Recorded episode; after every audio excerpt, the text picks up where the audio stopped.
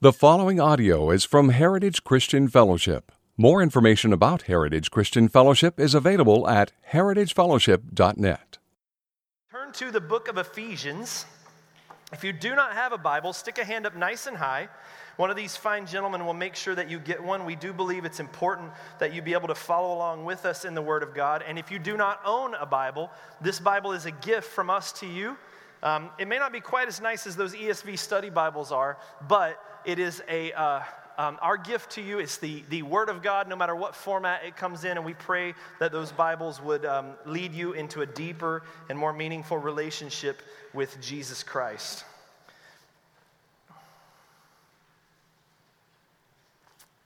Uh, la, la, la. Hey, Wayne, could you do me a favor? Like, I think these aren't on right here. They're what? All I got was Oh, the breaker's off. Oh, sweet. It's a rental. What are you going to do? Ephesians chapter 1. And we're going to be beginning a great, great book. I am excited to teach this. This is one of the greatest books in the entire Bible. But now I understand we always say this, don't we? Every time we start, we go, This is the best book of the Bible. I'm so excited to teach that. We start to sound the same. I know I said it in the Gospels, I said it in Acts, I said it in Romans. I probably didn't say it in 1 Corinthians, but I did say it in 2 Corinthians, and I definitely said it in Galatians, and I'm saying it again now in Ephesians. But I'm not the only one that does that. Even gospel commentators and scholars tend to do the same thing uh, when they're writing about specific books. For example, William Barclay, when he begins his commentary on Ephesians, said that Ephesians is the queen of the epistles. Coleridge said it's the most divine composition of all mankind. That's a huge statement of all the divine writings in the scriptures, this is the most divine. I don't know how you would rate such a thing, but that's what he said. Mackay said that it is the greatest, maturest, and most relevant work in the history of mankind. Ephesians is a book that is held in high esteem, also torn down for controversy we'll get to in, I don't know, a year and a half, but it is an incredible book. In some ways, the book of Ephesians is a really simple book. I mean, for example, there is nothing taught in the book of Ephesians that isn't also taught somewhere else in the Bible. So, so it would be easy to say about Ephesians, well, there's not a ton of original or individual things that aren't taught somewhere else. And, and it's also one of the most practical books in all of the Bible in terms of its application to us. And even in terms of outline, when I, when I was on a personal retreat just a few weeks ago, I sat down and outlined the entire book of Ephesians to try to get some preparation um, in advance of starting this series. And I spent way too long writing way too detailed of an outline because you could really outline the book of Ephesians in just three steps. In fact, there's writers who have done this very thing, and in three steps sit, walk, stand. Ephesians 1 through 3 is sit, about how we sit in the posi- our position with God. Then Ephesians 4 through Ephesians 6 is, 6 is how we walk in that, how we walk amongst one another. And then finally, Ephesians 6 through the very end of chapter 6 is how we stand against the attacks of the enemy. So, in many ways, it can be a really simple, easy to break down book. In other ways, it is one of the most complex books of doctrine that has ever been written. I mean, today we're really only going to look at verses 1 through 2. Verses 1 through 2 say, Paul, an apostle of Christ by the will of God, to the saints who are in Ephesus and are faithful in Christ Jesus, grace to you and peace from our God, our Father, and the Lord Jesus. That's his introduction. But if you want us to talk about complex? Look at the next sentence. Now, it, it gets broken up in a lot of ways in our writing here in its English translation. But in the Greek writing, it's a long, and you would even say, by classic Greek writing standards, they would say that's a horrible sentence because it just keeps going and going and going. That's just terrible syntax. Why would you write like that? But the idea is that Paul is trying to show us the grandeur of the doctrine of God. He says, Blessed be the God and Father of our Lord Jesus Christ, who has blessed us in Christ with every spiritual blessing in the heavenly places, even as he chose us in him before before the foundation of the world that we should be homeless, or not homeless, holy and blameless before Him. In love, He predestined us for adoption as sons through Jesus Christ, according to the purpose of His will, to the praise of His glorious grace, with which He has blessed us in the beloved. In Him we have redemption through His blood, the forgiveness of our trespasses, according to the riches of His grace, which He lavished upon us in all wisdom and insight making known to us the mystery of his will according to his purpose which he has set forth in Christ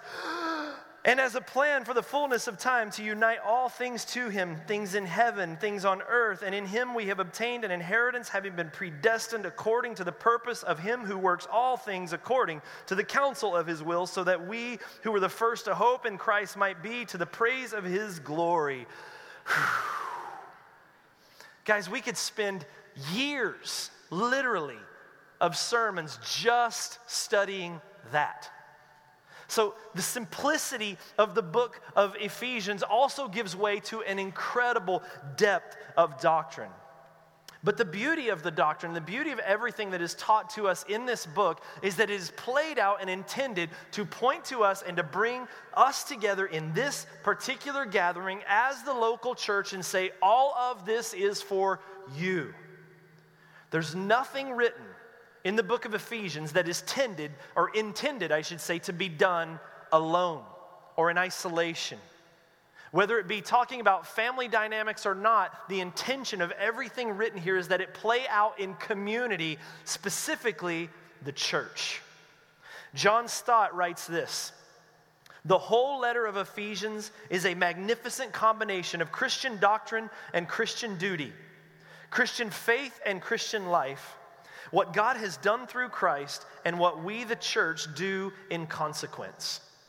So, what we're going to be doing is looking at the book of Ephesians from its purpose and its application to us, the local church. Now, one of the things that we desire to do here at Heritage when we're teaching the word is we don't want to create just a bunch of spoon fed Christians. The last thing in the world I want to do is have a congregation of people that come here to hear the word, but when you leave here and go home to your own houses and open the Bible, you have no idea what you're reading, no comprehension for it, no framework through which to be able to interpret and understand the things that are there. Because the Bible, while it may have been written to us, the church community, it is also intended that we as individuals learn more about God and about God's plan for our lives through it. So, we want to be able to give you guys continually a framework and increase your ability to read the Word of God on your own, not just coming here all the time. Does that make sense? Amen? So, here's what I'm going to do today this is going to be sort of a punchless sermon. In fact, it would be hard to really describe this as a sermon. This is more like an introduction. This is more like just a framework. It's almost like a lecture, if you will, about the book of Ephesians to give us, if you will, the framework by which we're going to be studying the book of Ephesians moving forward. Amen? We good with that? It's graduation weekend. We can endure one more class, right? So here's what I want to look at first. Number one, I want to talk about who wrote Ephesians. The author of the book of Ephesians is a guy we've been studying for a really long time now. His name is, starts with a P, ends with an all. Anyone know? Paul, good job. The, the Apostle Paul is the author of the book of Ephesians. Now, if you don't know anything about the Apostle Paul, it is really important that we know this. Paul was a Jewish Pharisee, a legalist to the core a hardcore legalist. You only find approval with God through doing this and this and this, and you have to keep these commandments and keep these ordinances and keep these rituals and do all of these things, and that's how we connect with God. Grace, what's that? Study, learn, serve. This was Paul. And so when Jesus resurrected from the dead and his apostles were commissioned to go out in the world and spread this gospel of grace, Paul was hearing this. And remember, we talked about this even last week in Galatians. Sometimes the people that have the hardest time with the message of grace are the people inside our own religious communities. And again, at that time, it's, it's sort of a, a false dichotomy to look at the world through there's the Jewish world and the Christian world. What, what was really intended to happen, what, was, what the apostles were trying to do, was to show the Jewish people that the God that they are worshiping and have been waiting for all along was Jesus. So they weren't trying to create a new faith. They were trying to bring greater revelation of Jesus through the faith they were already in. Does that make sense? And so, when all of these people whose lives were built on legalism start hearing these stories of grace over and over, there was great opposition, and no one opposed the grace of God more than the Apostle Paul. The Apostle Paul seethed with anger at this gospel that was being preached. And he made it his life's work to go throughout the region, persecute, arrest, and even murder those who were proclaiming the gospel of Jesus Christ. And then one day, as he's on his way to Damascus with letters in hand to go arrest more Christians, Jesus Christ came to him himself. The resurrected Lord appeared before Paul, knocked him off a horse, blinded him with his glory, and said, Paul, what are you doing? Why are you kicking against the goad? In other words, why are you fighting with me? You are persecuting me. You're persecuting my people, but you're persecuting me. And he revealed himself to him. And Paul's answer is the answer that every single person on earth should give when they come face to face with the reality of Jesus Christ. What do you want me to do? I'm yours. I'm bowed before you. You say it, I'll do it. And Paul's entire life changed after that. He goes from the greatest persecutor of Christians to the greatest church planter in the history of Christianity, and maybe the greatest preacher of the gospel that ever lived. This is who Paul was. Now, after Paul's dramatic conversion, he went through a series of missionary journeys. Paul was what we would call a pioneer missionary. Paul wasn't the kind of guy, kind of like me, who here in Medford plants a church and then stays with that church and pastors that group of people for years and years and years. Paul was different. He was a pioneer missionary. So, what he would do is go into a city, always a city. He would go into the synagogues and teach, and he would kind of begin to convert people, or I should say, the gospel would convert people. And then Paul would train these people up into a form of leadership and establish a church in that city and that church would become a missionary hub for the areas around it.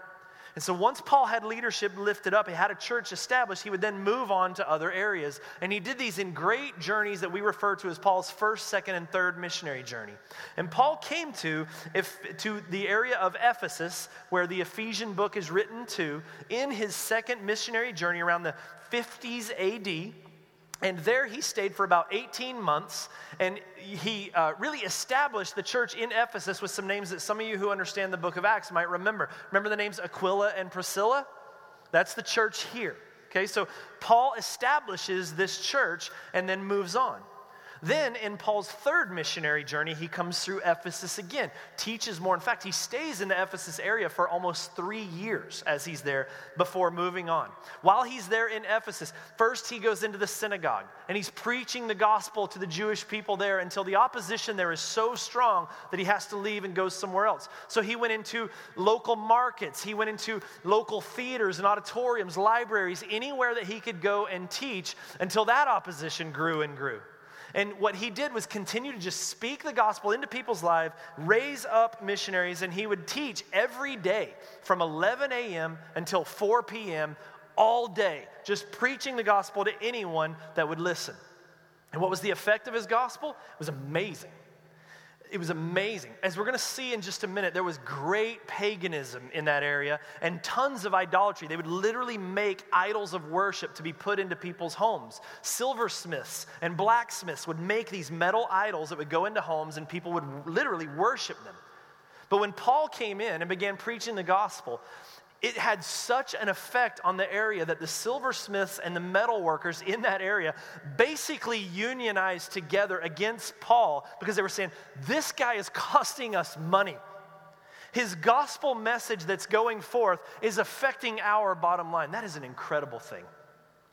You know, I, if this is your thing, I don't, I don't mean to dog this or to say that there's no place for this, but there's so many times where I've seen people doing things like j- just Christians, well meaning, not intended to slam anyone, but, but picketing.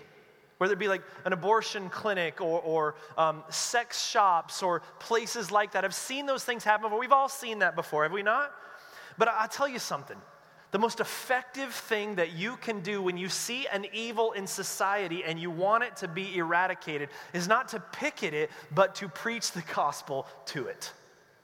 When we were in Uganda, we started learning about the um, increase of HIV and the horrible um, sexual immorality that goes on there in Uganda. Uh, we learned, actually, that in some villages in Uganda, it's common practice if, if, a, if a woman is engaged to a man and she's about to marry her new husband, it's customary that the new husband's father get to sleep with her first. And those are just normal customs in some of these villages. And as a result of that sort of sexual promiscuity, there's diseases that are being spread. AIDS runs rampant. We did AIDS testing once in Uganda. We tested 63 people, only 27 were negative. And so we were talking with this guy, a local pastor there, and just like, man, what do you do about that? How do you educate the people? What do you do to deal with this stuff? And he said, oh, it's really easy. We just tell them about Jesus. You tell somebody about Jesus, that stuff stops. That's really the book of Ephesians, honestly. Understand who you are in Christ, the behavior takes care of itself. I just gave away the end of the sermon. We should go home. Not going to do it. Let's keep going.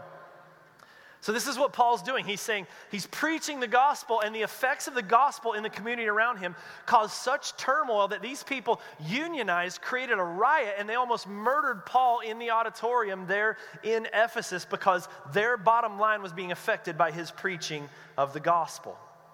Well, after Paul left, he goes on his third missionary journey. He finishes all of this. He goes back to Jerusalem and he's arrested.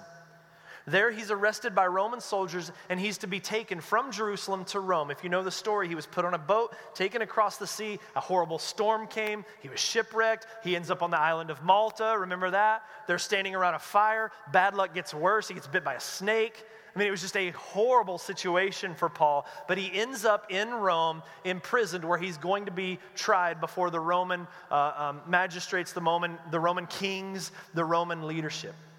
And as Paul is imprisoned in Rome, he writes this book, the letter of Ephesians, from prison. Now, who was he writing to? Well, as I said before, he was writing to the people of Ephesus. It's a city in Turkey. I have a map up, if we could put this up. Um, and I, but I forgot my laser, and that's already washed out anyway. So that's a great map. That's a little bit better. Here, let's do this. Okay, you guys recognize all this, right? This is the boot. What's the boot?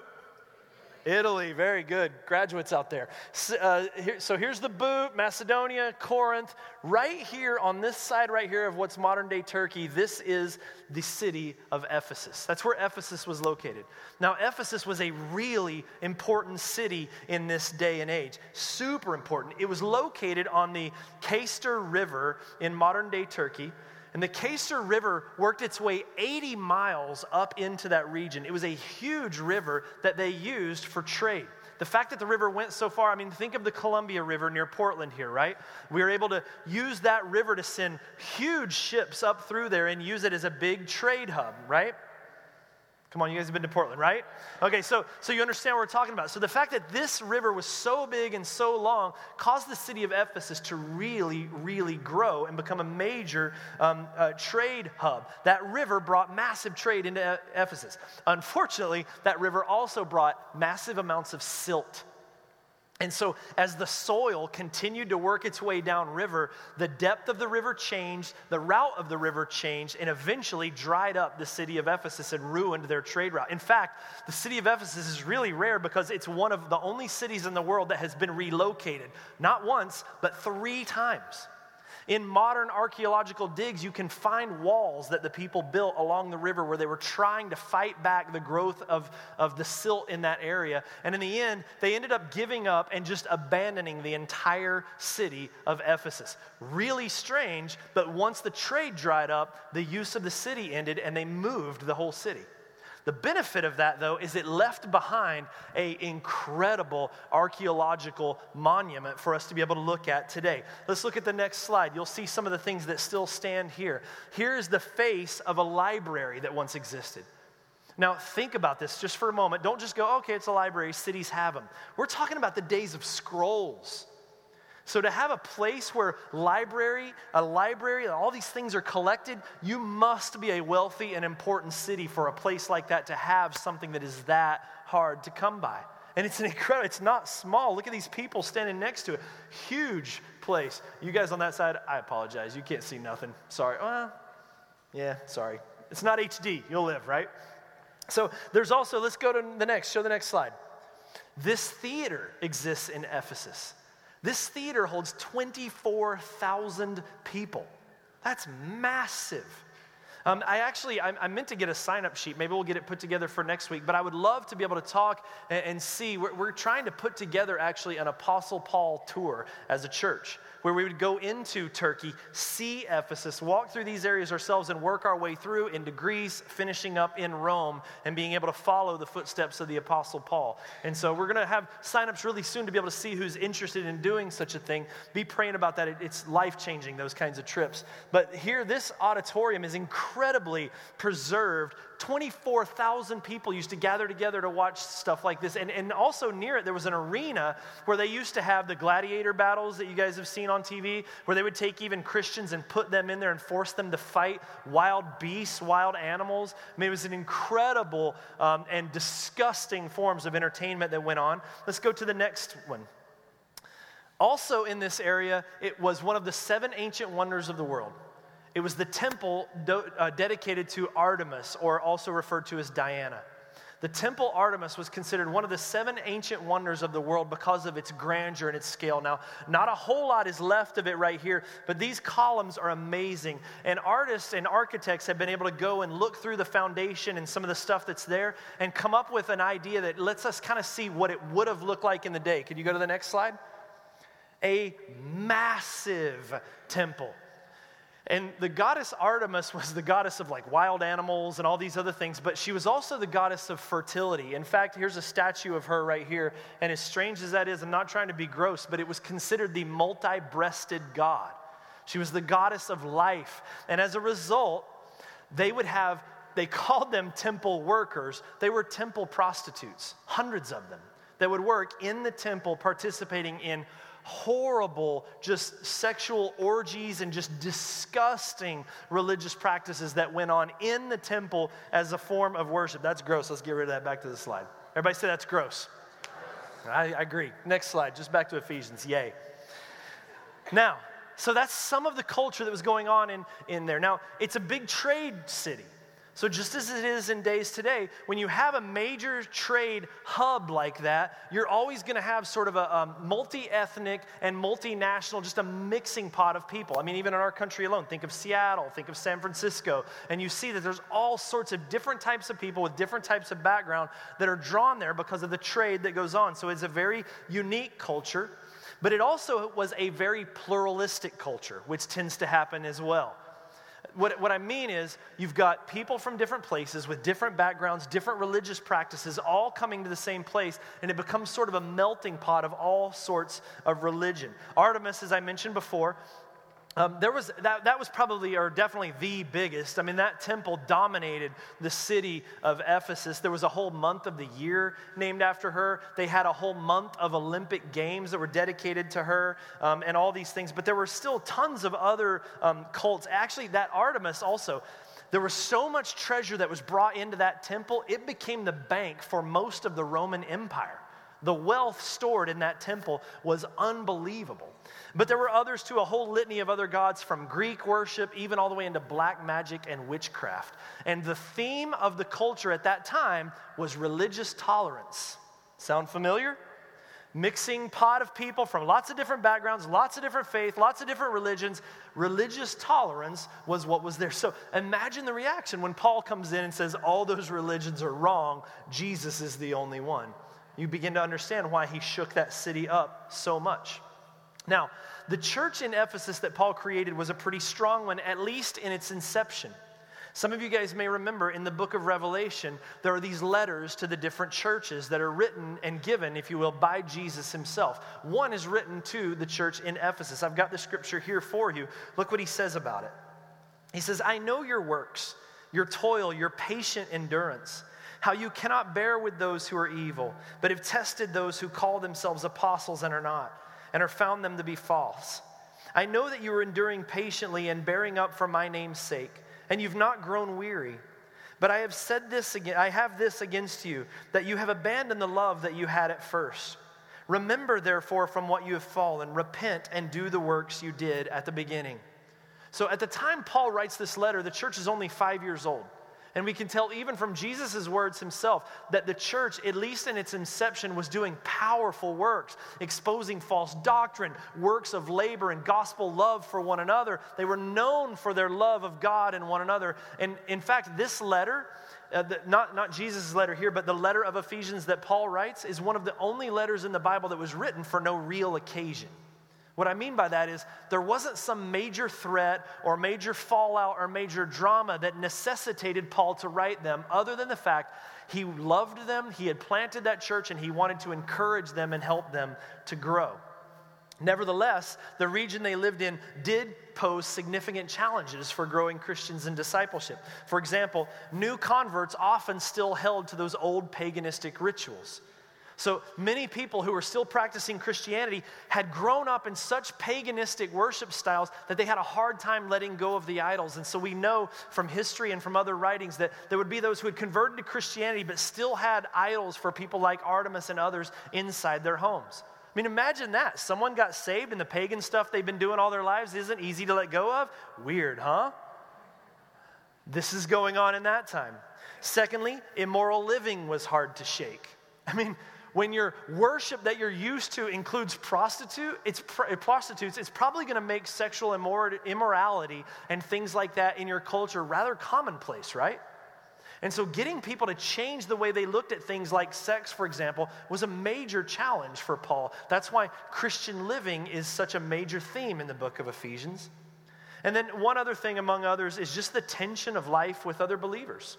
You've got people from all different backgrounds, from all different cultures, with all different stories, trying to come together in the church and begin to learn together to live a completely different life.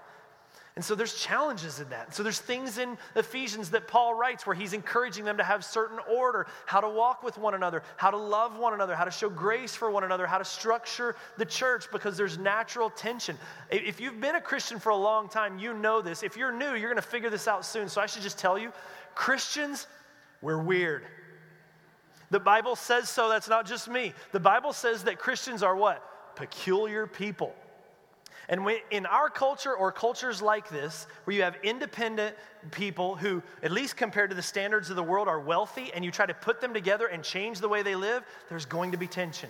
There's going to be headbutting. You're going to figure that out in this room just as much. And so Paul writes the book of Ephesians to encourage us that we would continue in our love for Jesus and our love for one another. But now, and this is where we'll really conclude and spend the last little portion of our time. Paul's not writing the book of Ephesians just to people in Ephesus in general. It wasn't a letter that was intended to be hung up in the public square to say, hey, everyone in Ephesus, you should read this. It's an exclusive letter. It's only written to a select group of people. It's only written to the saints. Look at verse 1. Paul, an apostle of Christ, by the will of God, to the saints who are in Ephesus and are faithful in Christ Jesus. Grace to you and peace from God our Father and the Lord Jesus Christ. He only wrote it to the saints. Now, if saints meant then what we think of saints now, we, even as normal church people, wouldn't think of that as being written to us. We would think of it's only some people in this higher, uh, th- this higher level or hierarchy of Christianity that would receive this. So, like the Pope, Billy Graham, those kind of guys, it's written to them. I'm not a saint, I'm just a normal guy, and so it's really not written to me. That's the way we would think of it because saints to us is like a spiritual superhero, right? I mean, even in the Catholic Church, the steps that you have to go through to be labeled a saint even includes that you have to have performed a verifiable miracle. So, a saint today, spiritual superhero. But saint in that day didn't mean even close to that. You know what saint really just meant? Different. Separated, set apart for a specific purpose. Literally, the people of God set aside by God for the purposes of God. That was a saint. And so, if you have been saved and washed by the blood of Jesus Christ, we refer to that as we are being what? Sanctified, which literally means what? Set apart. So, when Paul writes to the saints, he's writing to the church. And again, think about it a second. He is referring to them as saints, as sanctified, as set apart, and as faithful people in Christ Jesus. That's quite a description. I would imagine if you went to anyone in the community around here and you went to tell them about yourself, I bet no one in this room would describe themselves as a saint. to the people that they're talking to, would you? Would you say, faithful follower of God? Would you say that I'm a saint before God? I don't think you would. In fact, let's think through something for just a minute. You guys are going to spend some time doing this in your huddle group tonight. Imagine this you just got a new job, you're working in a new place. And you get on an elevator, you're going to work the first day, and someone hops onto the elevator. They recognize you as the new employee that's just come to work there. And so they introduce themselves to you Hey, I'm Steve, I'm in accounting, whatever. Uh, uh, uh, Who are you? What would your answer be? Hello, I am blank. How would you answer that? It's a question of identity. Who are you? How would you describe yourself to someone else? What are the things that define who you are? Hello, I am this. Now, there's lots of ways you can answer that. There's lots of places that we find our identity. So, for example, we can talk about our career and what it is that we do.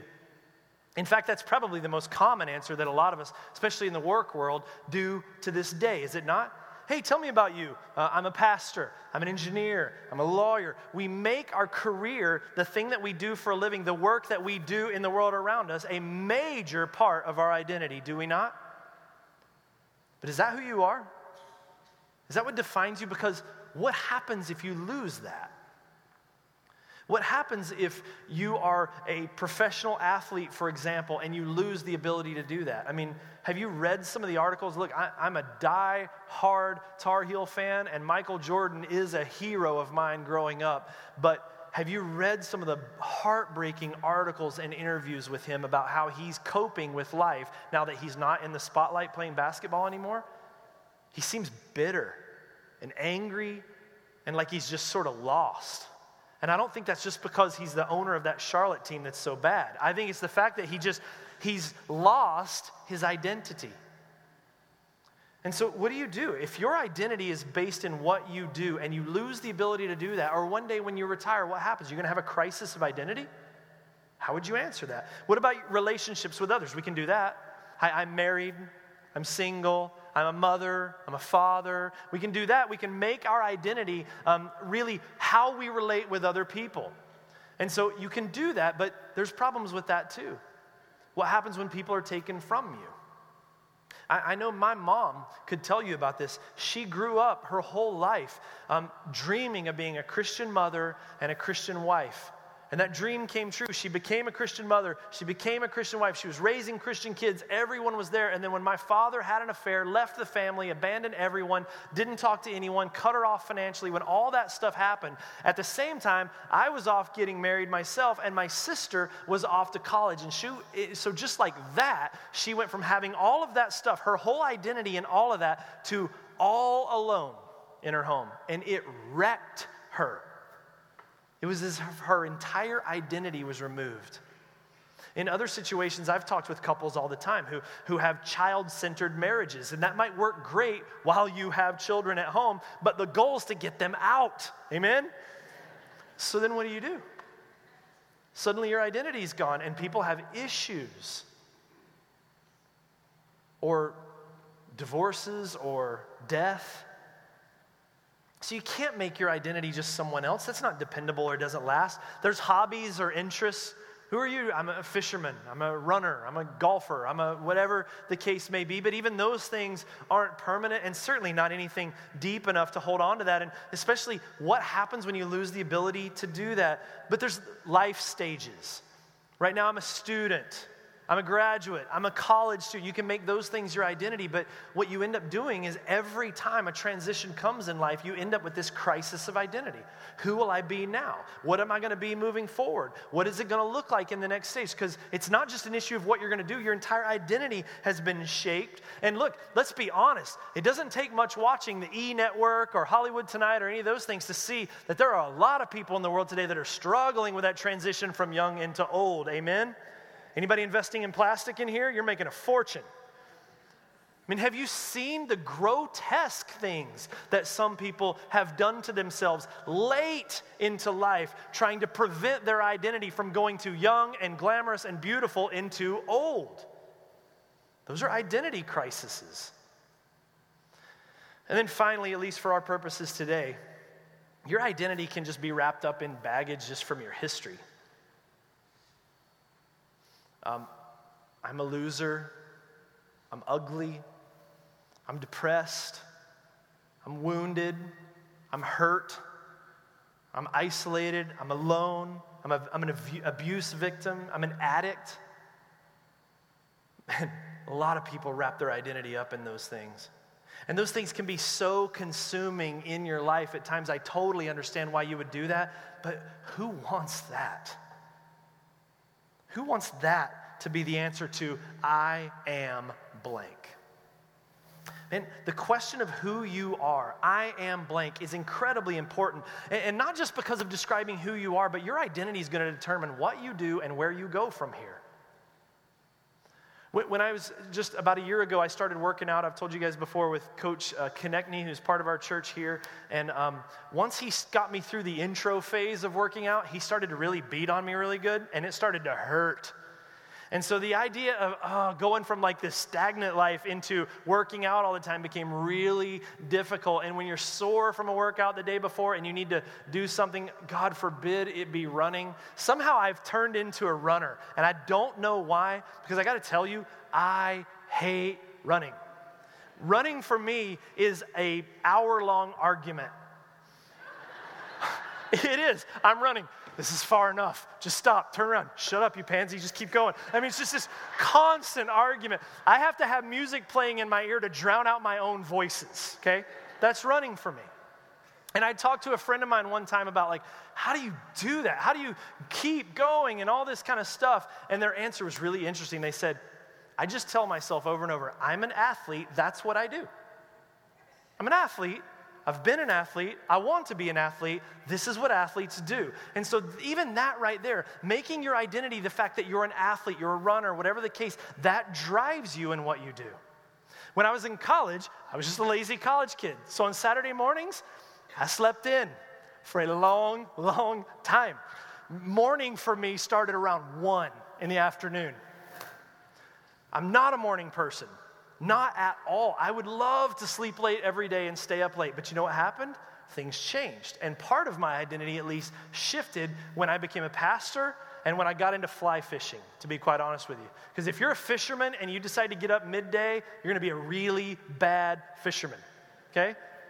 And as a pastor, you, what you end up finding out is a lot of the appointments that you can make with people are usually before work. You end up having to have time with the Lord before the busyness of the day comes, all those sorts of things. So even though in college I was this sort of lazy sleep in guy, once things in my life began to change and my identity, if you will, shifted, it affected the way I behave. And now I get up stupid early. If young Jeff knew how early old Jeff gets up, he would probably do something different for a living out of just fear. So, your identity determines who you are, what you do, and where you're going. So, how would you identify yourself? I am what? Fortunately for us, the Bible tells us who we are. The scriptures tell us in great detail everything we need to know about who we are. It says, first of all, that we are recipients of revelation. In other words, this letter may have been written to the people of Ephesus, but it's written to us. Amen? God has revealed himself to us through his holy word. And the fact that we are here is because we are recipients of God's word and we desire to study God's word because in it God has revealed himself and his will for our lives to us through these scriptures. We are also honored but humble honored but humble. And so here's what I mean. Even in the very book of Genesis, from the very beginning, you see that God has created man, apart from what many people in Oregon would say, in a position higher than any other created being on earth. Of more importance than the animals, than the trees, than the mountains, than any of those things. God has given man dominion over those things. But he has very clearly put man beneath himself. So God may be above all creation here, but we are below who? God. And so the Bible teaches us of our place in these things that, that we may be more gifted, we may be really talented, we may be, may be amazing people, but we are to be submitted to and subservient to the King of all creation, God Himself. But, but again, honored. It's important that we should too realize that we are a prized creation of God, and I think He desires that we know how much we're loved and appreciated or, or, or delighted in. The Bible also teaches us that we're image bearers from the very beginning that we are created in the image of God. And what that means is, is that we are intended to reflect something of God's glory and God's persona in the world around us. So as the scriptures say, when we give a glass of cold water to a child and people are like, that's really kind of you to do that, thank you, our response should be, hey, I'm just doing what the Father does, what God does. That's what Jesus did as he walked the earth. That's supposed to be our role. That as we serve other people, we're teaching people about God. You feed the homeless or you feed the hungry. Man, that's really great of you. I'm glad you're doing that. And we go, no, that's not me. I'm doing this because this is what God does. Look to Him. This is the idea. We are image bearers of God. In the same way that a mirror reflects who we are when we look into it, people should look at us and it should reflect something of God's character. The problem is this the Bible also teaches us we're broken. We're broken mirrors. We do not adequately or faithfully or properly reflect God's character, nature, or any of those things to the world around us the way we are designed. We're broken. And what do we just say? Your identity determines where you go. And the fact that we are broken and have been rebellious against God, our sin has isolated him, us from Him, and it has set us on a trajectory of eternity apart from God. Our brokenness damns us. These are messages that caused Paul a lot of trouble when he preached them in Ephesus, and this is a message that causes us a lot of trouble when we preach it today. Amen? But apart from God, and because of our sin, every single person's sin, our identity as broken, rebellious sinners before God destines us for hell. That's just the truth. But here's the good news there's hope in a new identity. That's what the scriptures teach. As we move forward in the book of Ephesians, we're going to see a phrase come up over and over and over in Christ, in Christ, in Him, through Christ, in Him. Just read that first chapter that I was reading through earlier. You'll see it come up many, many times. What the Bible means when it says that we are in Him, it means that for those who have put their faith in Jesus, allowed the redemptive work at the cross to cover their sin and offer them forgiveness through Jesus Christ, the scriptures say that you are now in Him. And what it means is your identity is changed. When God looks at you, you're no longer broken and fallen, you are righteous and holy. When God looks at you and you're in Jesus, you're no longer separated and isolated, you are drawn in and adopted. When God sees you now in Jesus, you are no longer a rebellious, I want to be my own God, but you are a son of God and a joint heir of Jesus Christ. This is the reality of the book of Ephesians. And if you don't know this, if you're not in Christ, you've got to understand what the scriptures teach you about your identity and your destination moving forward because it makes all the difference in the world. But at the same time, and by the same token, if you're here and you are a believer in Jesus Christ, you've studied Ephesians a million times, you've grown up in the church, you don't even remember a time that you weren't with Jesus, then this is still an important book for you. Because to understand our identity in Christ makes all the difference. Uh, let me explain it to you this way Chapters 1, 2, and 3, as we study through the book of Ephesians, are going to lay it out really clearly who we are in Him, what we have in Him, what He's done for us, our standing in Him, all of those things. Our position and identity in Christ is going to be the, fir- the, the main theme of the first part of our study of the book of Ephesians. And the reason it's so important is because if you don't know who you are in Jesus, you will never do the things that come after that. Because Ephesians 5 is going to say, hey, husbands, your wife, no matter what she does, whether she deserves it or not, die. Wives, your husband's an idiot, die. Submit to one another, serve one another, give your lives away to one another. The world would never, ever say these things. The world says, go out there and find yourself, find your identity, find your own life. The scriptures say, come and die. And so we would look at this and go, why? This is the only life I get. You want me to throw this away to serve someone else? That's, are you foolish? We're only here for so long. We need to go get our own life. But then when you understand who you are in Christ, what He's done for you, and the direction that your new identity in Jesus has set you on, the trajectory towards eternal life in Him, it gives you the ability to do the things that Scripture calls you to do. And frankly, the scripture and Paul's writing in particular are very clear that you shouldn't even try to do those things until you have that new identity in Christ. The book of Colossians lays this out really, really well. Colossians, which is actually the letter that was written right before the letter of Ephesians, Paul writes in the first two chapters all the way through about who Jesus is, what he's done for us, how we are buried with him in baptism, how our identity is now changed because we're in Christ. And then in the book of Colossians, when he gets to chapter 3, verse 1, he says, Now, if you've been raised with Christ, then seek the things that are above. And from then on, the letter goes into I want you to live like this. This is how you behave with one another. This is how you serve your family. Here's all the things you do. But the very way that he writes it, when he says, if you've been raised with Christ, then do this. What he means is, if you're not in Jesus, if your identity is not set in him, we can't even have this discussion. You're not ready you'll never do the things that the gospel calls you to do because you'll still be so caught up in yourself. And then, God forbid, if you actually do do some of those things, you'll be so self righteous, you'll have no need for Jesus in the first place. Your identity in Jesus is what determines where you are moving forward. And so, this is what we're doing. In this next season, we're going to be looking through this very issue Who am I? Or specifically, because we're the church gathered together, let's say it this way Who are we? What has God done for us? What has God blessed us with? What is it that He's poured into us? And then, in light of our identity, what does it look like to actually become and be the people God has called us to be? And if we'll look through that lesson, through that lens, where the gospel of Jesus is our foundation, belief in His word and His revelation moving forward, we're going to have a great time, and God's going to build a great church. But if you refuse these things, you need to understand I'm not going to pull punches here.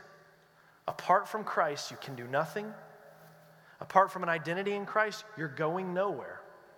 And you're going to spend the rest of your life continuing to find your identity in thing after thing after thing after thing after thing that is always going to let you down. Nothing will ever be enough. Nothing will ever last long enough. Everything will let you down, and you will waste your entire life looking for that next thing only to find it doesn't exist apart from Christ. And that's exhausting and depressing and really scary. Hell is real. It's real. It's not a happy place, but there is life in Jesus. And so if you are not in Him, if you're not sure you're in Him, if you're not a follower of Jesus, I don't care how long you've been in church, if you cannot answer with total assurity, who am I? I'm a Christian. I'm a follower of Jesus Christ. If you cannot with assurity answer that question, then we need to talk. There's people that'll be available in the back to pray with you and to be able to talk with you to help you answer that very question. It's the most crucial question you will ever answer, and it's the only one that will matter on that great day. And so I'm urging you Die to self, reject that old identity, come to Jesus. Be part of the Christian community here or somewhere, wherever it is that you might live, and find your identity in Christ and allow Christ's Spirit to work through you. He will change you, He will lead you, and He will mold you into a vessel of His glory. Because if you're not in Him, I urge you, the letter, it starts out in verse 2 grace to you and peace from God. You will never find peace anywhere else. You will look for it all your life and the end result will always be tears. May you come to Jesus, and may our time in Ephesians grow a love for God. And for the rest of us, may we humble ourselves. May we be teachable. Maybe that letter that Jesus wrote to the people of Ephesus is a letter to us. Hey, Heritage, remember the love that you began with? Hey, Christian, remember the day that I saved you and you were so on fire and you loved me so much? Well, stuff's got in the way, and so I'm calling you, return. Come back to the first love, to the works that you were doing before, and let my word refine you. And the Spirit can do that. And that can be an amazing thing, too. Amen? So you have homework. I want you this week, if you're on a Bible reading plan, this could be a busy reading week for you. If you're not, I got something for you. I want you this week to just read the book of Ephesians as many times as you can. If you can get up in the morning and read it each day, it should take you like 30 to 40 minutes to read through the entire book of Ephesians, if that. So every day, through that lens, here's who I am in Christ, and here's what life looks like for those who are in Christ. That's the lens that we're going to be looking for in this season. So that's our introduction to the book of Ephesians. We'll actually study it starting next week. Amen? Will you stand with me? And join me in this prayer, if you would. God, will you prepare our hearts for what you have for us moving forward? God, I pray that this would be a special season for this church as we study the book of Ephesians. Will you teach us, mold us, and work through us? I pray, God, that we would be particularly attentive to your word, sensitive to the leanings and promptings of your spirit. I pray you would remind us anew of who we are in you, what we have in you, what you have done for us, the gift of relationship and fellowship with one another. And I pray, God, that you would guide, bless, and lead us as we move forward, learning how to just walk this thing out in our lives. And God, we are broken vessels of your grace. We are broken image bearers.